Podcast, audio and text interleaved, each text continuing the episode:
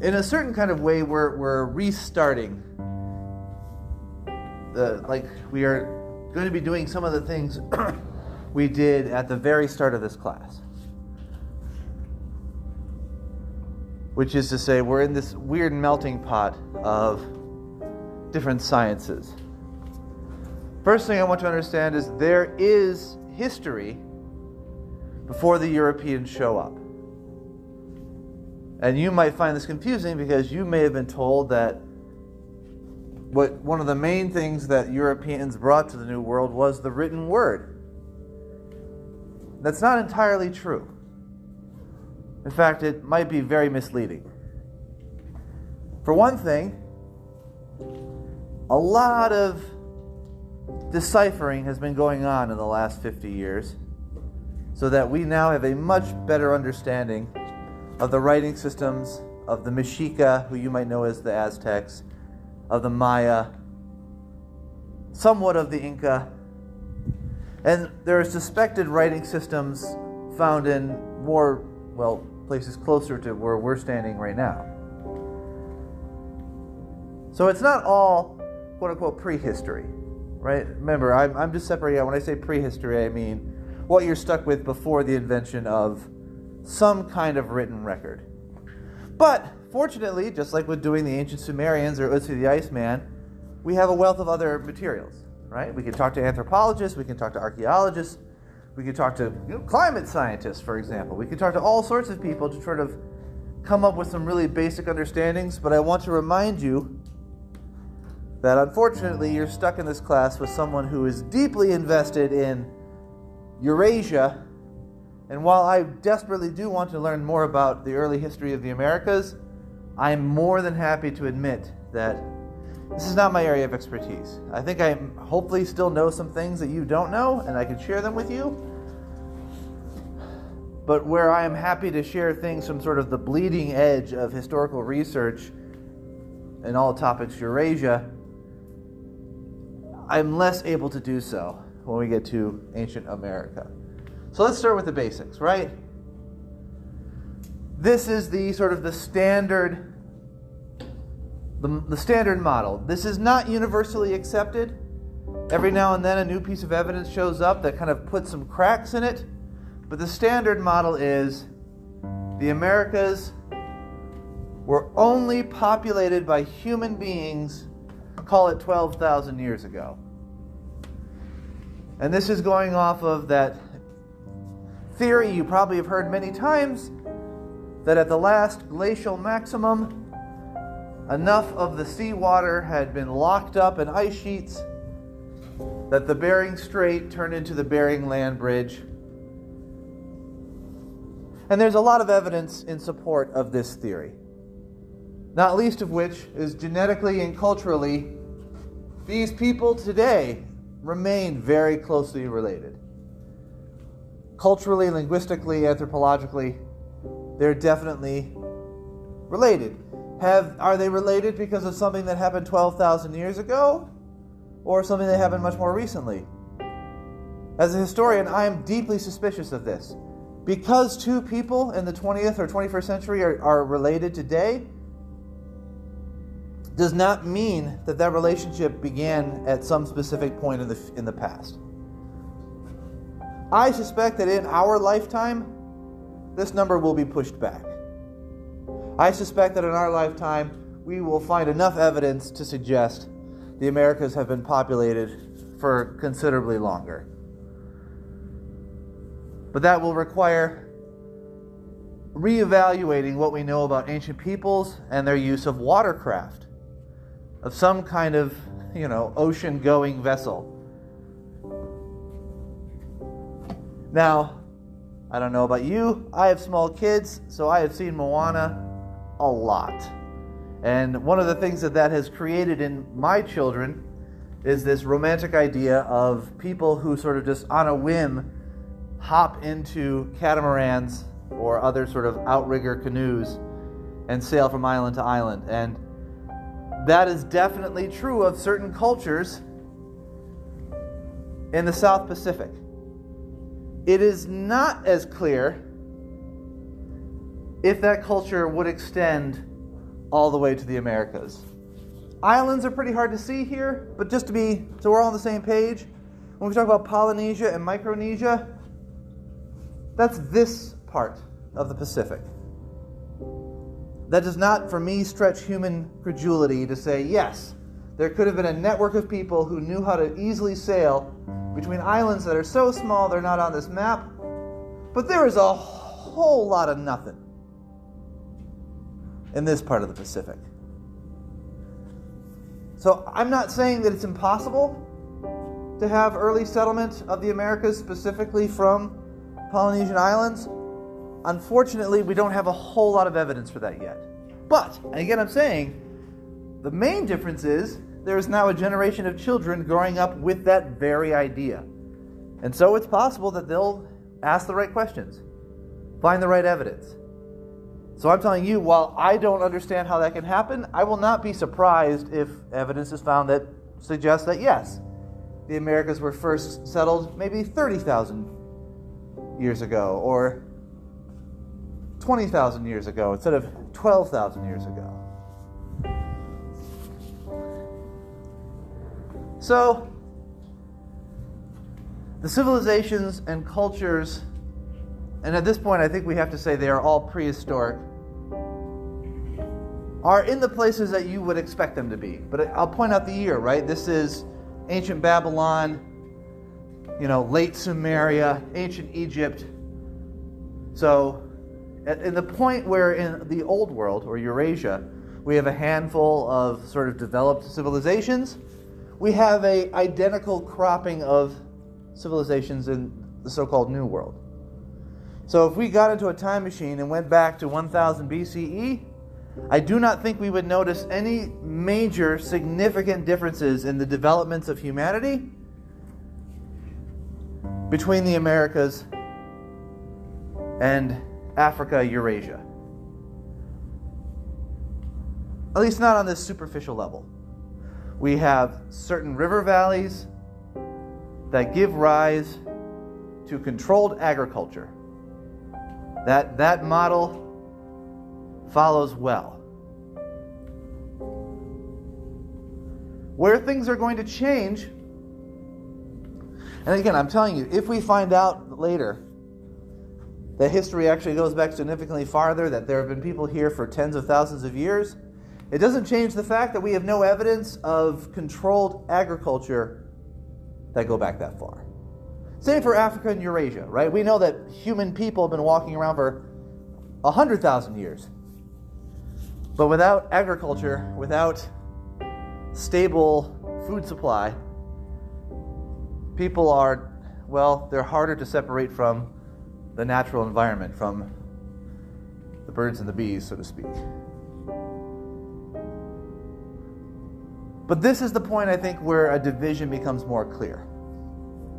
Because from this point onward, in Africa and Eurasia, we will begin to see the steady ever growing population of, let's call them animal friends, domesticated animals, whether these are chickens or pigs or cows or horses or donkeys or mules or goats, sheep, the whole menagerie of animal friends. You got llama, and there are certain areas where very large guinea pigs are herded, but I think it's a stretch to say that they are quote unquote domesticated. There is some evidence, some possibility that attempts at domestication happen. But again, I think I made this clear earlier in the class. Very little research is being done in relationship to the rest of the world, no one's really looking to sort of prove that these ancient civilizations were the equal of those in Africa and Eurasia. I again, I'm hoping that in our lifetime this will change. I'm a little cynical. I don't quite suspect that's going to happen. So, if we scoot ahead, and I'm sorry we're just jumping 2,500 years into the future, this is one of the issues with having very limited historical material. But even with that limited historical material, we can very confidently point out a, a uh, constellation. That's what I want. A constellation of unique, individual, in some cases historical civilizations and community communities. So when I say historical, I mean people who actually write down a history with a, with some kind of writing code. I don't mean just like oral histories passed down from you know elder to youngling. I mean actual things that are written and preserved.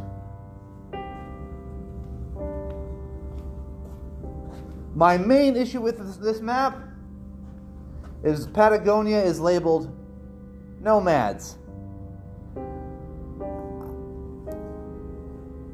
I'm not the person who made this map. but I will remind you that that's not what the word nomad means. There is no one here that we know of who is hurting some kind of mammal. So I would call these people hunter gatherers. And I would say they're probably doing similar to whatever the people up here are doing. The difference is this group of hunter gatherers is in a pleasant enough climate. Maybe that's a little harsh. I shouldn't say that. for whatever reason, for reasons we don't know, the people here have a larger shared community. Where in this part, we don't have a lot of evidence of a, of a group of people larger than a tribe. All of these other areas, that's what you're seeing, right? These are populations of people significantly larger than a tribe, significantly larger than a town or a city. Right? If we're looking at Mesoamerica, like these communities, uh, tens of millions of people. What makes that number so amazing and so shocking is I'm going to remind you this is without the benefit of dairy products. It has taken a very, very long time for these populations to grow because the average woman just cannot have that many kids. Okay, I'm now going to bring this for the first time in this class very much into our backyards. Because there is an element of history all around us here in Southwest Virginia that is it's interesting to me because I feel like it's it's both unknown and uncared for. Like no one really cares how we get about this. So you'll notice that where we are is right on the edge of what is being labeled here as these Algonquin alliances. So, using archaeology and botany, which is to say a study of, of like plant remains, archaeobotany is, a, is another one of these fields, we can say with some great certainty that in the year 1500, a lot of the East Coast was unforested, was clear.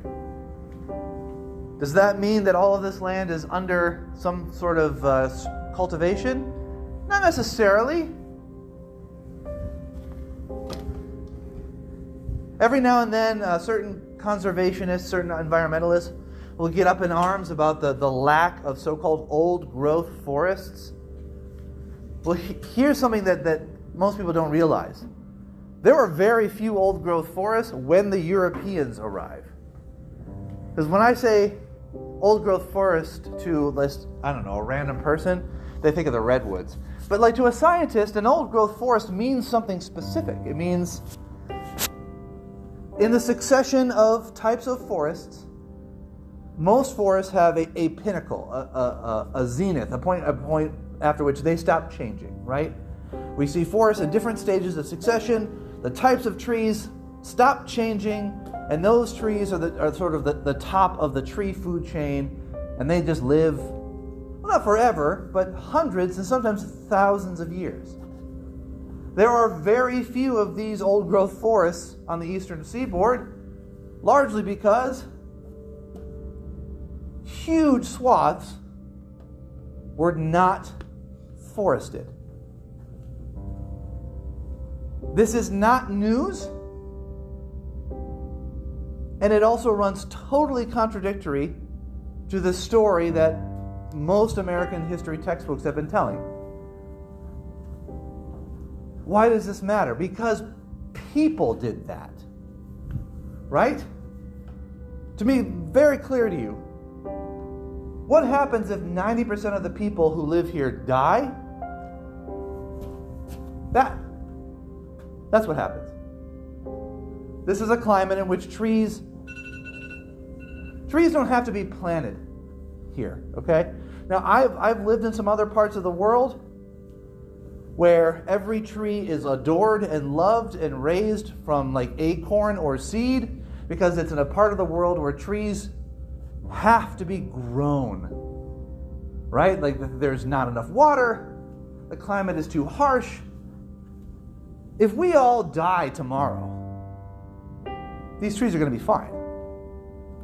Right? This whole area will turn into forest. None of us have to do that. Does that make sense? Right? This is like the, the sort of what this climate will produce. So the fact that when the Europeans show up in the 1600s, if you're paying attention and you're reading their early reports, you'll read some things that are really confusing. Right? They talk about finding prairie in the Carolinas. Prairie. Now, other historians come later and say, well, they're just confused, or they're drunk, or they're crazy, or they're seeing what they want to see. They talk about finding humongous herds of bison in Virginia. Now, these are not like European buffalo that live in the woods, these are bison that live in the prairie. I guess what I'm trying to make clear to you is someone wanted bison to be there. Someone created a landscape in which they could live. In the same way that we understand that there's a, a great deal of evidence of widespread, intense cultivation of beans and squash, corn, pumpkins, right? All of the sort of the, the, the basic foods that we recognize as being indigenous to this land.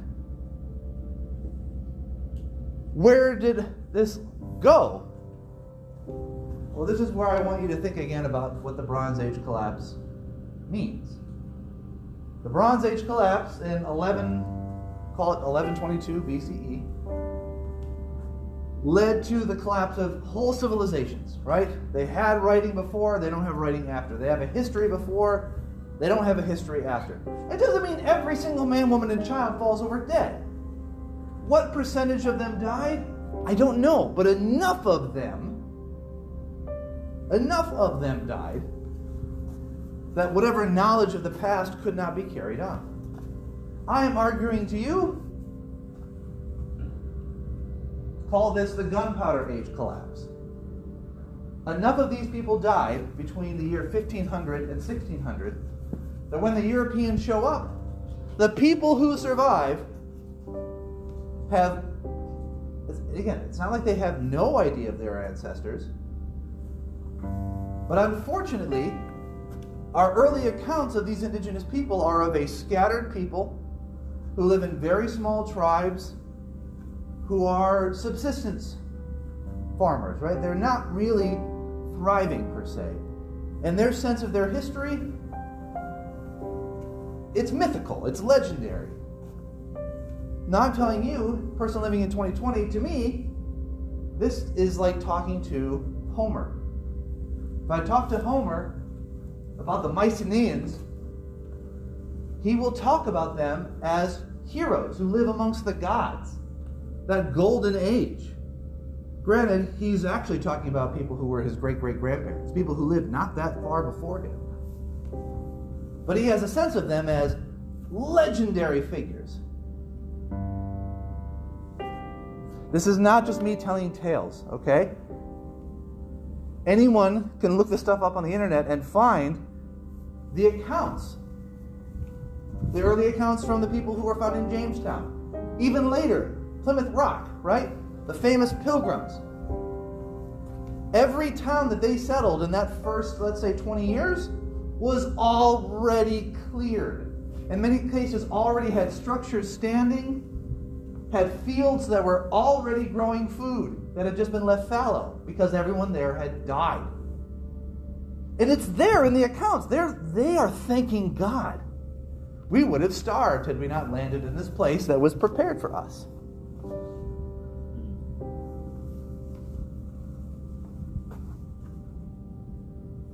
You're living in the heart of American bison territory.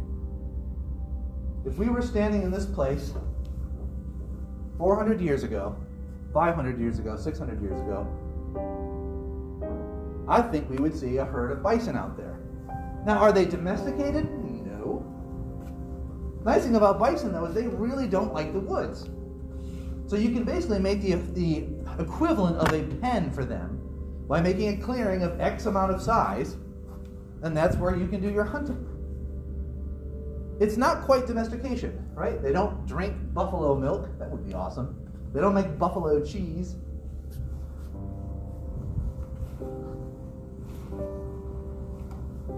But there is some civilization that is wiped out before the first Europeans ever set foot in Jamestown. What wipes them out? Well, the, the, the, the diseases, right? Brought by the earlier Europeans who show up a hundred years before the English. Now, this is not the story as it's typically been told right? I can look up the history of Franklin County, I can look up histories of Virginia. They all read like this, right? They see a place of just entirely forests. The only things they hear are bird song. It's the forest primeval. It is a land that has been given to them by God and there are a handful of savages you have to worry about, but really, they're not that big of an issue. The first European colonists here write repeatedly about these gigantic and dying herds of bison. They're dying because they don't have enough to eat. They can't eat acorns right? They're, they're not forest dwelling buffalo like Eurasia has. They, they need prairie, but the prairie is going away. These accounts are still available for us to read. The historians who are writing the histories of Virginia in the 1700s and 1800s, they basically say, well, these people are they're just crazy. They just don't know what they're talking about. I'm speaking as a historian. You need to stop the next time you, you just want to say, you know, it's easier just to call this guy nuts. Like, well, either he's nuts or you're wrong. Why are you so sure that you are right? And the reason they're, they're convinced they're wrong is they know what Virginia looks like when they're alive. Mostly forests. You can look around and see a lot of failing and failed tobacco plantations and lots of land that is returning to forest. And quickly, right? There's that sense of they themselves can see when a plantation fails how quickly the forest comes back. So I'm, I'm telling you, I think the evidence is right in front of them. They can see just how quickly the forest reclaims this land. Quote, a good argument can be made that the human presence was less visible in this area in 1750 than it was in 1492. The human presence meaning literally like being able to see artificial things created by human hands. There were more people living here in 1492 than in 1750. They were busy doing whatever it is that their civilization asked of them. And when they die, Europeans are, have, are not even on the scene yet, right? That's, that's the miracle of contagious diseases.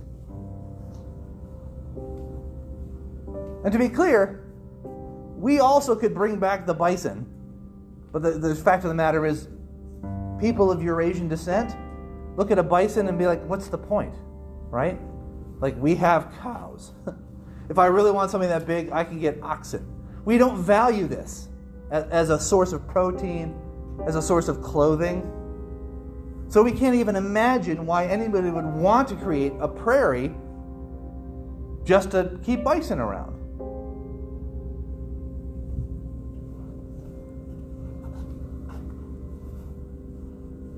And I think that's that's the lesson I'm trying to impart here is that our modern brains created by the the stimuli that we experience every day, they lack the context to, to have like sorry, the uh, the necessary curiosity to sort of ask the right questions. I don't think that you and I are just smarter than these dum dums writing their false histories. I think as human people, we are not nearly as curious as we like to think we are.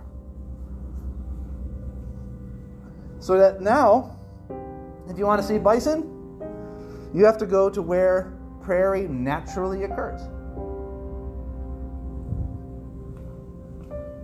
And even then, you have to find very small protected areas. The idea that there were bison living from coast to coast kind of boggles the mind, and yet How do I make this clear? I think if Americans know anything about the bison, they know of a period in like the late 1800s when the white man arrived with his train and rifles and nearly wiped them out. To which I'd say, yeah, we did nearly wipe them out, just like we nearly wiped them out in the 1500s without rifles and without trains. We wiped them out by inadvertently wiping out the population of people who created the habitats that they lived in. So, two days after reaching Virginia in 1607, the Jamestown Collis wrote, quote, the native peoples are burning the grasslands. Now, if you walk around Jamestown today, you will not find a great deal of grassland.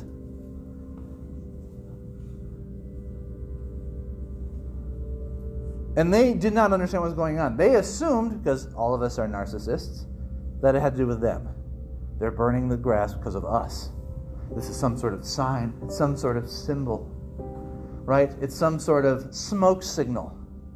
No, they were probably burning the grass because that's what you do to take out the seedlings, right? The grass will grow right back. That's how you maintain a meadow. We found that the savages had been they're burning down the grass, as we thought, either to make their plantation there, or else to give signs to bring their forces together to give us battle. The idea that they're doing this to preserve a meadow for bison to use does not enter into their imagination. Again, this is not Nebraska we are in. Right? That trees are going to trees are going to happen you have to actively fight against it. If you don't want trees, well, maybe you should move somewhere else. The forest primeval is, is the term that's often used, or the primeval forest, meaning the idea that when Europeans got here, they referred to it as a Garden of Eden, in that sense of it's untouched. And people still believe this today, thanks to the garbage we call, you know, Disney and Pocahontas, right? The idea that there are these people who just dance through the woods and magically talk to the animals and see with all the colors of the wind and whatever.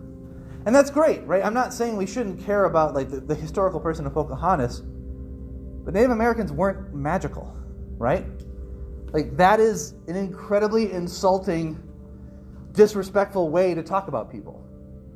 It's like it's like watching minstrel shows of white people in blackface pretending to be, you know, happy-go-lucky. I'm just so glad to be a slave because Massa takes care of everything.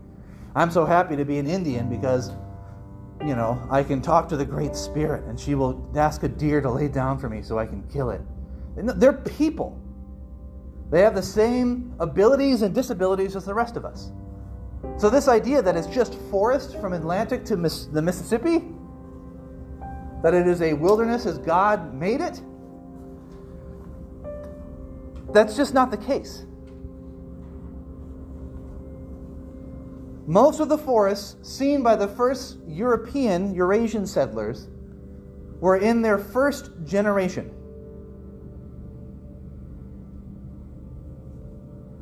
Do you want to know what a first generation forest looks like? Walk the trails on this campus. They're real woods. You can get lost in them, I guess, if you don't know your way around the woods. Right? The trees are real tall, taller than you. None of those woods were there 100 years ago. Right? This was all farmland. Mostly apple orchards and crappy tobacco plantations. I mean, crappy in the sense that they weren't very productive. This isn't the best soil. Those farms and plantations failed, forests came back. It looks real, right? You look around, beautiful forests, like they're real forests. They're not old. You See what I'm saying? Like you have this maybe this idea that oh, I would recognize a young forest. Yeah, maybe you would if you if you're trained in it, right? But I think if I just grabbed a random person driving down 40 and said, "Hey, how old do you think those woods are?" I don't know if the average person would be able to say, "Well, okay, maybe 80 years old." Because that's about how old they are. This is the story, right, from many, many a high school textbook. A squirrel could have crossed from branch to branch for a thousand miles and never have seen a flicker of sunshine on the ground. It's a lovely image of an unpopulated area ready for our population to move in. Early explorers were awed by the expanses of grasslands they found in Virginia, especially in the Shenandoah. Patches of savanna covering hundreds of acres. West of the Blue Ridge, a tall grass prairie blanketed the valley floors, interspersed with groves of trees in the wetter areas. After the local population died out, the large herbivores, here we mean bison, disappeared from all of these areas, which promptly sprouted trees. In 1733, William Byrd's survey party found abandoned, overgrown villages, a few scattered bison, and miles of young saplings consisting of oak, hickory, and sassafras, which is what a climate or plant scientist today is exactly what they'd expect. That's it's succession forest. This is step one. Oh, sorry. Next question. So, if we are, again, I, am always the first person to say, let's not assume history repeats itself, right? And the, the funny thing is, when we say history repeats itself, we're usually making an argument for human agency. History repeats itself, so you need to do something differently this time. I'm more of the opinion that if history repeats itself, it's out of our hands. Right? History repeats itself because baked into our human brain are certain certain benefits and certain flaws.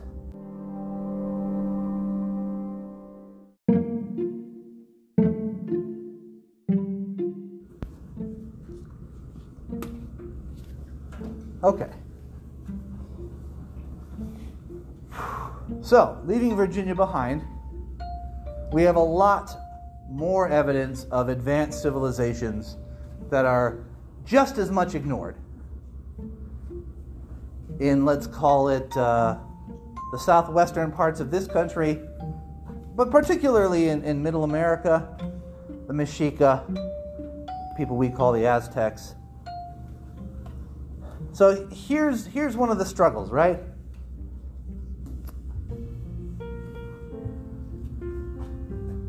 The amount of archaeological funding and attention and scholarship paid to this part of the United States, I won't even say it's comical. It's essentially non existent. And it has often been a, a case of like deliberate destruction of archaeological sites. Most of the mounds and remnants of temples and cities that were found by the first Euro, let's call them Eurasian settlers, are actively destroyed and torn down and used as building materials. Now, you might think this is callous, but to me, it's like, well, that's what that's what happened in, in Mesopotamia right? Most of the ancient cities that we think of as, you know, so important archaeologically themselves are built of the reused bricks harvested from other ruins. So in this case, I don't think it's being done as some sort of like, I don't know, malice intent, but the effect is the same. The city we call St. Louis was called, when it was being settled, the city of the mounds for this the sheer number of what were probably massive temple complexes and living populations.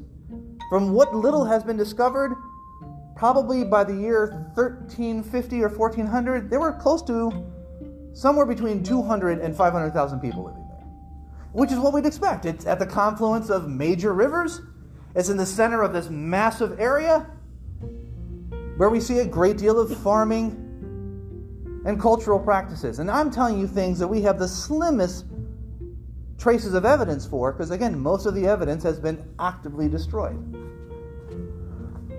One of the threads that I personally find interesting is it seems that this Mississippian culture faces some internal struggles, so that it faces some real difficulties long before the Europeans show up, so that many of the people seem to flee south. And the thread that I like to take from there is oh, that's interesting because the Mexica, people we call the Aztecs, they call themselves the Mexica or the Azteca because they think they come from Aztlan, some mythical land far to the north along a river. Hey, maybe this is where the Aztecs come from. I don't know. The, the languages and cultures are close enough, it's believable. But if I want to go to a place where the evidence is not hidden, has not been quote unquote actively destroyed, I don't have to go that far, right? I could head just a little bit down the road to like, you know, Arizona, New Mexico to hang out amongst the, the pueblos which are now 100% touristified. And yet, any one of these cities has hundreds and most of them thousands of years of history that no one seems to actively care about, largely because these are people who are the descendants of those who lived through this massive extinction event. Right? What language or writing had been used has not been rediscovered or re put together. So now it's at the far end of Taos, a tourist trap, unfortunately. Among sprawling green pastures is the majestic Taos Pueblo. Taos Pueblo is one of the most notable sites in our state. The only living Native American community designated as both a UNESCO World Heritage Site and a National Historic Landmark, people from all over the world come to experience this unique and sacred place. This village of multi-story adobe buildings has been inhabited for 1,000 years. It is amazing to think how these structures of mud and straw have stood the test of time, and how their full-time residents choose to live, still to this day, without running water or electricity, so their ancient way of life may be preserved. That's, to me, the most disgusting sentence, right? It's amazing how these people choose to live like filthy animals, right? I mean, you, I don't know if you heard the undercurrent there. It's amazing how these people choose to live. And that's great because you then can go and like, you know, knock on their front door and buy some beads from them. And, you know, have a, a specially made dream catcher or like, you know, a machete with some, you know, nice scroll work on the side or something. It's it's a life, right? These people have maintained miraculously their ancestral home, and the way that they can make ends meet is allow people who look like me to show up and buy some trinkets. This has never been the site of respectful anthropological or archaeological research. When it has been the site of research, these natives have been referred to as natives or a degenerate offshoot of the ancient stock. The people who live there are just, well, obviously, they're not like their ancestors because look how pathetic and filthy they are. I think the main reason I would tell people to hesitate before they go to grad school and think about becoming a, a scholar, someone who, with a master's or a PhD, is please make sure you don't become like the assholes of the past. Right? This, it's the sense of superiority, right? That one of us is here to study the other person. If I'm here to study you, we all know who's the person in power here. But, you know, like, like Spider Man's uncle says, whatever. Okay. So, it's a pretty lame power, but it has its responsibilities. Here's we're now deep within history, right? I'm going to tell you about something that happens not that long after the Spaniards have laid claim to most of the, the Mexica, let's call it Aztec Empire. The number one threat to Aztec domination before the European shows up are the people of the Pueblos. Right, those are the people that they consider to be the most threatening and the most likely to throw off their attempts at domination. And so, when the Spaniards take enough, how we say this, political capital, political control, because there's a very clear tipping point when those people of the Aztecs who have survived the first rounds of disease, they understand the Spaniards are the game in town, and there's a there's a tipping point where okay, we're working with you. Very early on into the Spanish conquest, there is a joint military expedition, and then many more that follow. Right? The military expeditions that conquer places like Guatemala are done with the help of the Maya. The ones that conquer the Pueblos are done with the help of the Aztecs. Right? Those specific civilizations that are first encountered by the Spaniards are co opted by them. So that the military conquest of the Pueblos is not done by a Spanish army. There aren't enough Spaniards, right? This is an army of probably 20,000 people, of whom 150 are from Spain. And they have maybe 50 horses and two cannons, a handful of muskets. It's an Aztec army with like some really cool dudes at the front of it.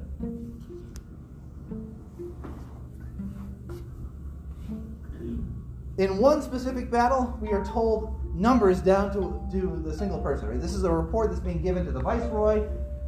They want to know how much they're supposed to pay people. And here's the thing I want you to realize this first conquest is wiped out. Okay, so the story we tell of like European colonization of the New World is having zero resistance, that they just storm into areas and everything goes fine. No! It is a long, hard fought process. The difference is, in this case, the viceroy is able to ask for more money because he says, well, it's not our fault. It's those dumb Aztecs. Right? And that's the thing. That's, that's the beauty of having a colonial army. No loss is your loss. I was just the officer on the horse, sir. I tried to tell them what to do. But what we're, what we're hiding behind here is this massive battle between thousands of indigenous people who have been fighting for a long time, right? Who have their own political machinations, who have their own intrigues that we know nothing about. Because the Spaniards don't know anything about it. That's the why, right? We can't know because the Spaniards didn't know. So the Pueblo Indians are not seen or touched again. I, forgive me for saying Indians. We could say indigenous or Native Americans or Puebloans, for lack of a better term.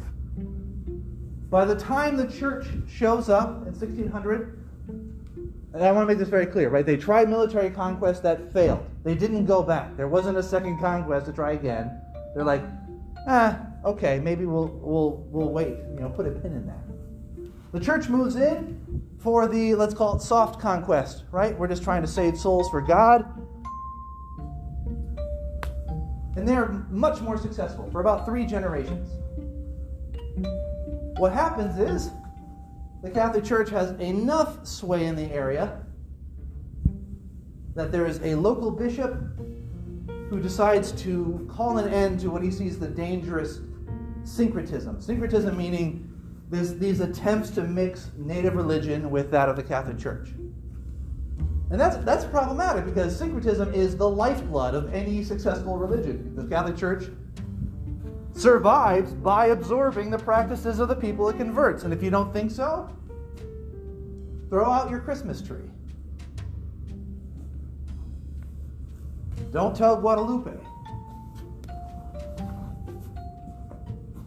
By the time peace is established, by our best estimates, the population of the Pueblos has dropped by probably more than 90%. disease. So the hard conquest failed, the soft conquest failed, but there's only so much you can do against typhus, smallpox, cholera. When the church arrived in 1598, the Pueblo people, which is great because, you know, in Spanish that's the people people, the Pueblo people had begun to recover, but during the colonization, the Pueblo succumbed to disease.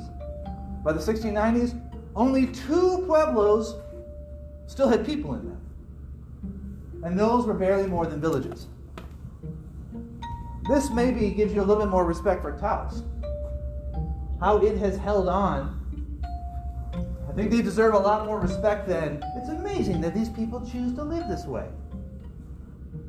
I'm not supposed to drop F bombs in class, but that, that, that, that brings me real close. Between the arrival of the Spaniards and let's say the time of the Salem witch trials, for lack of a better you know, point here, there is no part of the Americas that is untouched. This means a couple things, actually. We should, we should take this into account. They're not living in isolation. Whatever you think of essentially Stone Age hunter gatherers, just like your great great great grandparents in whatever village of Europe or Africa you think all of your family comes from, no, they don't stay put. They're not trees, they don't have roots. They move around. And they move around enough that these plagues have able to spread far in advance of European colonization. Now, I want to make this clear. One of the reasons this is relatively new history, at least in the United States, is that the annihilation of the native populations wasn't like ignored. It was just entirely chalked up to Spanish conquest. They're the monsters, Your Honor. They're the ones to blame. They, they thrill when they wipe out whole villages. They, they love to throw babies against walls. They love to cut people in half. They love to sic their dogs on the natives. There's no room in this story for things that over which the Spaniards have no control.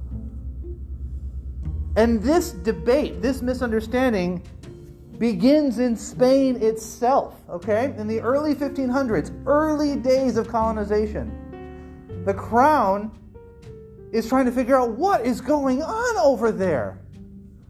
We sent you to collect you know, souls for God, wealth for the crown, power. All we hear about is mass death. A disturbing number of the governors and officers who are sent over the New World are sent back to Spain in chains. Some of them, I do not doubt, deserved the punishment for crimes they committed. Many of them were being punished for the deaths of people that they never saw. I don't want you to feel bad or good or sorry. I'm not here hunting for heroes and villains. But I'm telling you this this idea that the Spanish conquistadors are the number one villain in history is as much BS as feeling the same thing about Genghis Khan. I do not doubt that there were some real jerks amongst the conquistadors, but they are not the ones to be blamed for this mass death. Uh, unless you want to say, well, inadvertently because they brought the disease, but like, okay. So should we all hunt down like patient zero of COVID and make and make them the scapegoat? Well, what will that achieve? N- nothing. Here's the thing: people love heroes and villains because they they. It's like a pat on the head. It's telling you that human action matters. The world is driven by things that we do. We're the center of the universe. If something happens, it's because a person did it. And I'm telling you, sadly, you have to listen to the screaming of the abyss. You have to open your ears to the yawning collapse of society into the maw of oblivion and realize not everything is because of us. Maybe not even that much is because of us. You go looking for heroes and villains, and yeah, you will be comforted and maybe entertained and titillated. But you'll also be just lying to yourself.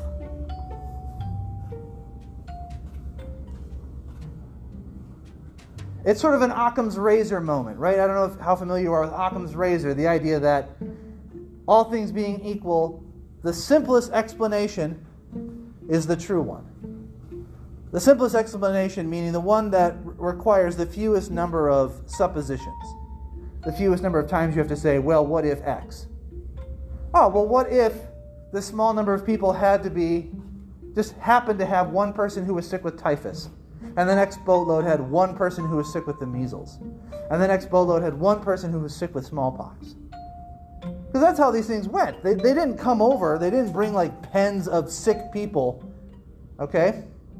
This is the part where I mentioned that one of the myths that I think many Americans are ready to believe because it plays into our, our guilt is the myth that the U.S. military used smallpox blankets to wipe out the Native Americans. There's practically no evidence for that. But it's a story we're ready to believe because we know huge swaths of them were wiped out by smallpox. The problem with that is we assume that smallpox needs our help. It doesn't. It really, really doesn't, unfortunately. It also assumes that people in the 1800s like knew what germ theory was and could understand that, yeah. I'm not saying that this suddenly like, oh, that's great. The US military then has done literally nothing wrong in its history. No. But I'm just saying that our inability to and I suffer from the same problem. Our inability to separate our ability to make connections from the hunt for evidence. Okay, so here's if I was going to try to blow your hair back, this is the moment where you say, All evidence suggests that the two largest, most powerful states, countries, peoples, civilizations on the planet in the year 1450 wasn't the Ottoman Empire, wasn't the Spanish Empire or the Islamic Caliphate, wasn't the Japanese or the Chinese. Without any question, it was the Mexica in what is now Mexico and the Inca down in what is now Peru. In terms of achievements, in terms of the size and power of their militaries, they both had many of the trappings of civilization we come to recognize, barring one access to domesticated animals other than llamas. They are a testament to what you can achieve without animal friends.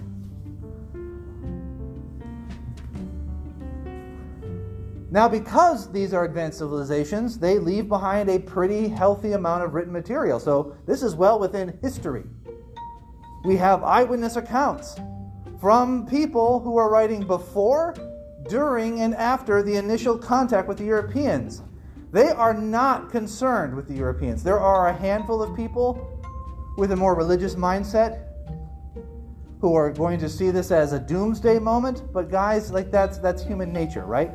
There are plenty of people walking around right now saying COVID is a sign of the end times. Really, there's a certain subset of the population that literally any news event is a foretelling of the next world.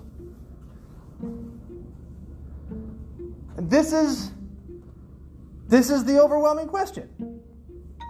How does a handful of people overthrow one or other of these massive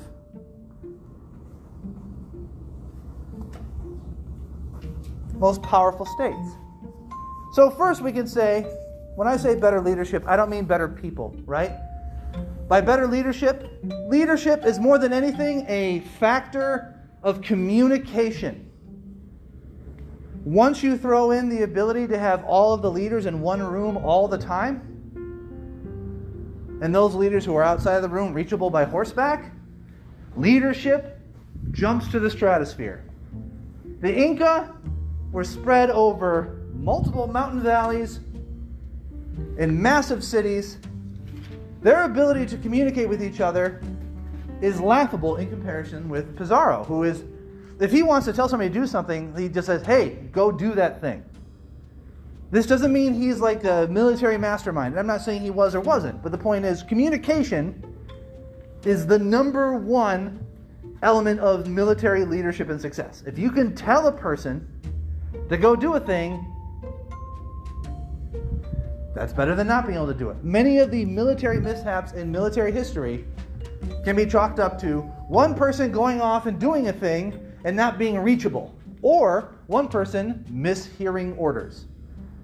Like there's a long list uh, on Wikipedia of like famously misheard orders that have led to most of the most dramatic military setbacks in the modern era. In the age of like telephones and radios and stuff, like it just you can't get over the fact that sometimes you've received orders and you're stressed, you're hungry, you haven't slept. You read the thing and you're like, "Oh, you want me to go over there?" Okay. And you were just told to not go over there, and now you just get yourself and 60,000 people killed. So, when we're reading the Incan sources, they are also aware that people are dying of mysterious sources. Okay, they, they, there's no sense of how do I say this? There's no great sense of surprise. Okay, in the Incan sources, like, oh yeah, okay, this is why we're losing, because the Spaniards are all together in a clump. They always know what they're doing. They're perfectly organized, and at the same time, something is killing off whole villages, whole military units. And this leads to, as far as we can tell, and I'm always nervous to say this, a crisis of faith. I don't really, this is the one we have the least amount of evidence for, but there's this idea that at some point, some percentage of the Incan population basically just says, okay, this is end times. You know, they basically throw down their weapons and make their peace with the afterlife. Maybe. The point is, by 16, by 1565, nine out of ten of the Inca are dead. So they went from 100 years before being one of the most powerful, largest states on the planet to civilization ending, world ending death.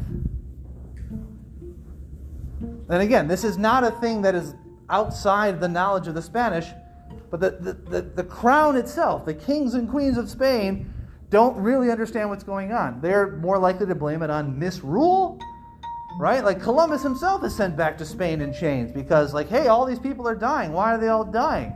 You must be killing them personally, you. Now, these are guesstimates, okay? We don't have a census, but we have a much better idea than we do with the Black Death. So with the Black Death, I literally have no idea whether it's 15% or 50% of the population. The most conservative estimates are oh, well, maybe only 75% of the population died. That would still make it the, the most brutal loss of life ever seen. Like, no one suggests that for the Bronze Age collapse. 75% of the population, that is civilization ending. when De Soto is wandering around the southwest, right? He sees an area thickly set with towns. It is not visited again for a hundred years, till some French Catholic missionaries show up. So there's no one there. No one there at all. A couple ruined towns with not a single person in sight. They travel for days and days, and they don't see a single sign of a living human being. Now, we also have evidence that, of course, when the Spaniards show up, they bring their food with them, right? They bring pigs, they bring horses, they bring cows. And there's also the suggestion that, well, it's possible that some of these plagues actually, you know, were spread from the animals themselves. I don't really buy that argument because if that was the case, the Europeans would be dying too. Right? It would be a novel plague. It would not be if we had evidence of massive amounts of deaths amongst the European colonizers, which we may yet find, but at the moment there isn't any. Okay. The other thing I should point out is genetic pools are not a thing that have been very closely studied by historians. Like geneticists find them interesting, but we're not really sure what to make of them. Which is to say, the deep, the deep end of the gene pool is in Africa. Right? The amount of genetic variety in Africa That makes up 90% of genetic variety on the planet. The rest of us, of not direct, immediate African descent, we are relatively similar, right? That we have, I have more genetic similarities with someone from mainland China or indigenous population of like Bolivia than I do with someone who is directly descended on you know all sides from Africa. We don't know what that's supposed to mean. Okay, geneticists are telling us that that's the case. What are we supposed to take from this? I can't tell you, but I can tell you this. If you have a smaller genetic pool, that means there's less variety. Fewer people are going to have those varieties of genetics that cause immunity. Does that make sense? Right? So the varieties in a larger gene pool can also be bad, right? There are lots of genetically altered states that lead to diseases that you can inherit. The indigenous people of the Americas have very few such diseases. Right? So like the the, the, the, the myriad of like congenital heart defects and brain problems and like blood cell disorders really uncommon amongst the indigenous people of the Americas. Again, we see them very similar in the Siberian people on the other edge of the Bering Strait. So this idea that these that the native peoples of the Americas are related to those of northeastern Asia, okay, that we see something very similar. And of course, quarantine is also a big deal, right? Had the Americas lived through the Black Death, probably things would have been very different. Which is to say, the number one thing that, that the Spaniards tell us is unfortunately, we'll come to a town where people are sick and everyone has been gathered together in a single place, usually the temple. The sick and the not sick alike. Which is to say, these things that Europeans and Eurasians have learned from experience, the Americans have not.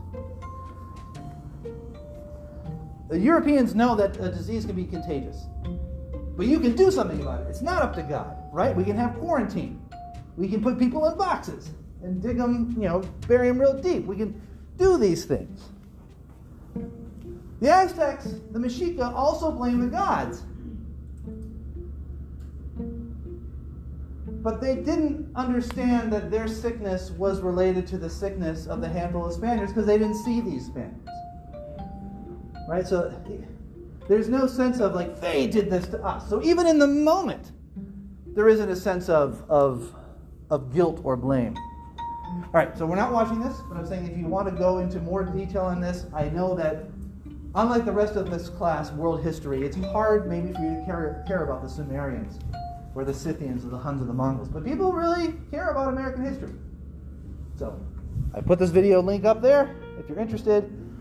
Oh gosh, okay, we are out of time. So I'm going to just forget this part. I'll put it onto the next class. So do not, I don't, ooh, actually, hold on. Let me think real quick.